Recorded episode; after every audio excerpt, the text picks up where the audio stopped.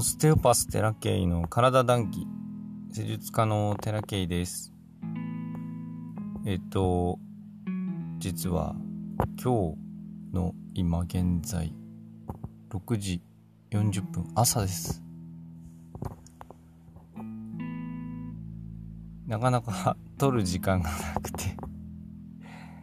朝になっちゃったんですけど今日録音してこの1時間後ぐらいに、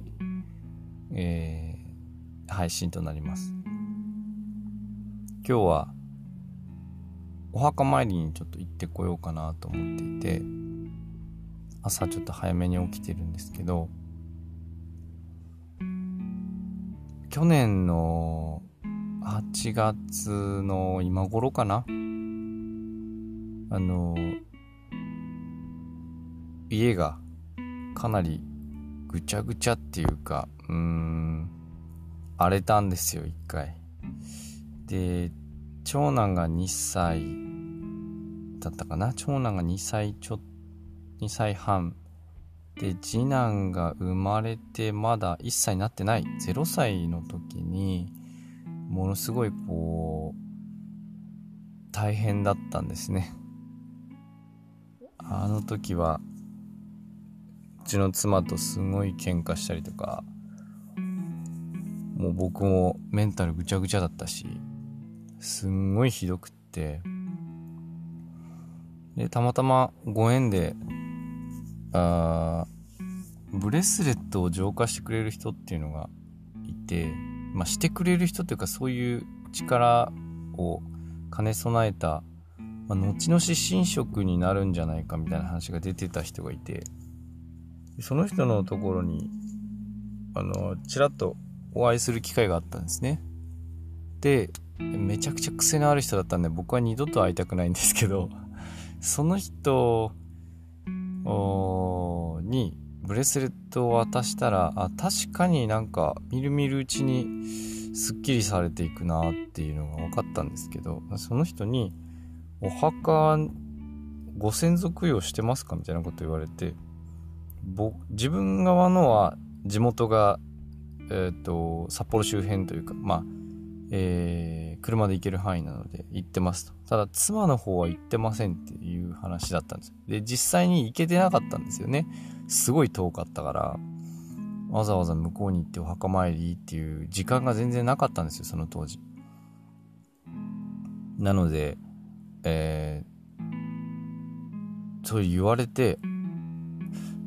これ行かなきゃなって思ったんですよね。もうな、わらをもすがるじゃないけど、それくらい大変だった時期だったのでそれをこう何とかしようと思ってその人のとこに行ってじゃあお墓参りって言われて墓参りかってなったんですけどもうそのその日のうちにもう行こうって奥さんと決めて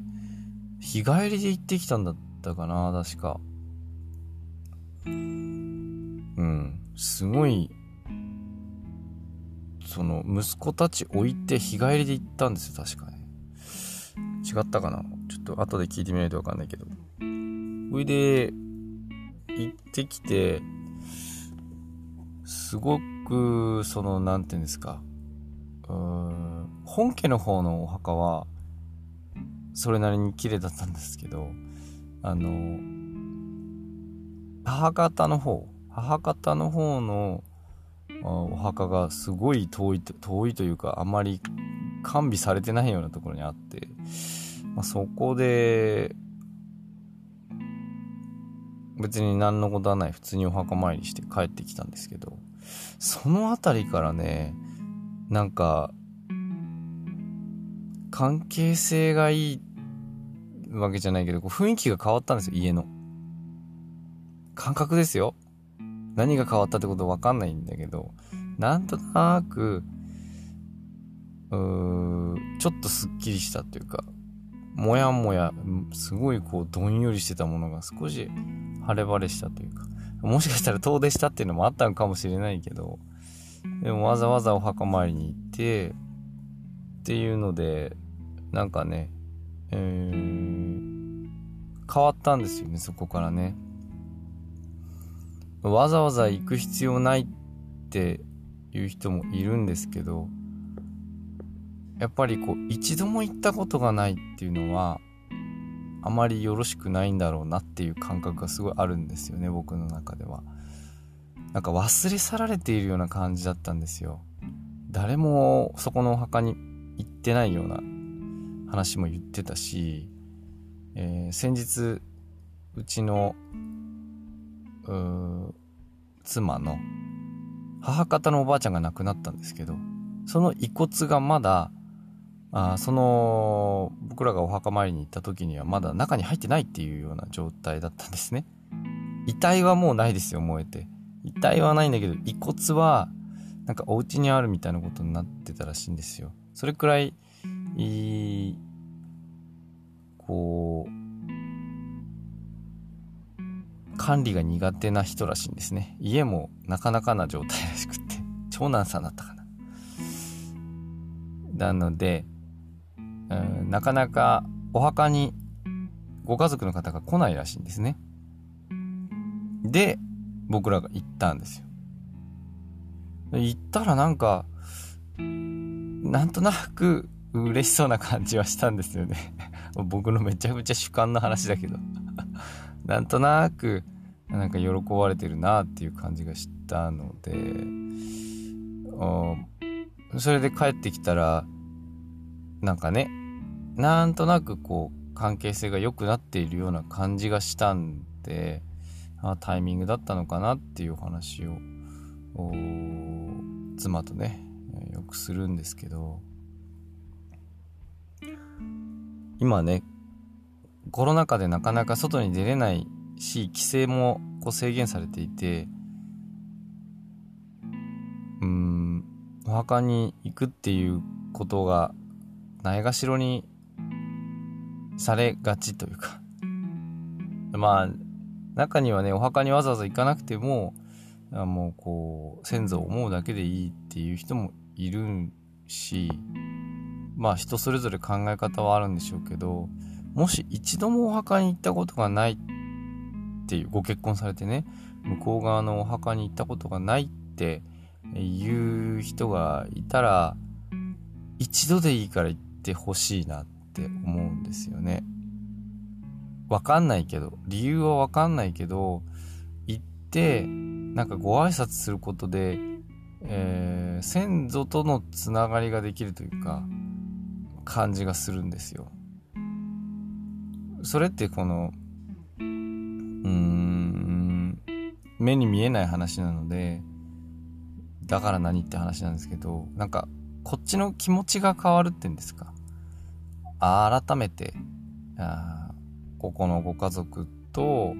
つながりができたんだなっていうのって実際ご実家にご挨拶行くっていうのもそうなんですけどそれ以外にも親族に会うとかもそうなんだけどそれよりも以前に、えー、その家族が存在するためにはご先祖がいなければ存在してないわけですからそこに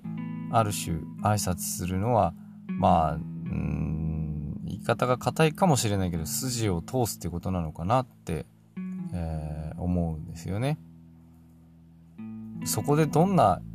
影響を被ってるかなんていうのは全くわからないわけで私たち人間には。だけどなんとなく行きたいなって思う人は思うんですよ。せんあのお墓にはね行きたいなっていうかあ1年に1回ぐらいはって近い人はねあの1ヶ月に1回とか行ってる方もいらっしゃいますしそれくらい先祖っていうものはあ大事にした方がよっぽど自分自身の人生には影響するんだろうなって豊かになれるんだろうなっていうのはすごい思うので今回僕が体験したまあ、先祖供養お墓参りに行って少し家族の関係性が変わったっていう体験を僕はしているので今年もねお墓参りに行くし、まあ、うちのうちの僕の実家のお墓には毎年行ってたんですけどあこの間8月の頭あたりにちょっとお盆入る前に、え、うちの妻の実家の方のお墓にはご挨拶をして実家にもご挨拶行ってまあ牛の話しましたけどね。それで、えー、帰ってきたわけなんですよ。なのでコロナ禍ではあるけれども僕は行きたいなと思ったし、えー、ちょうどねおばあちゃんが亡くなった年だったのでちょうど良かったなというか行ってきて良かったなって、えー、今は思えてます。なのでもし皆さんがコロナ禍でどうこうって考えてるんだったら、まあ、感染対策しっかりして、えー、直接ね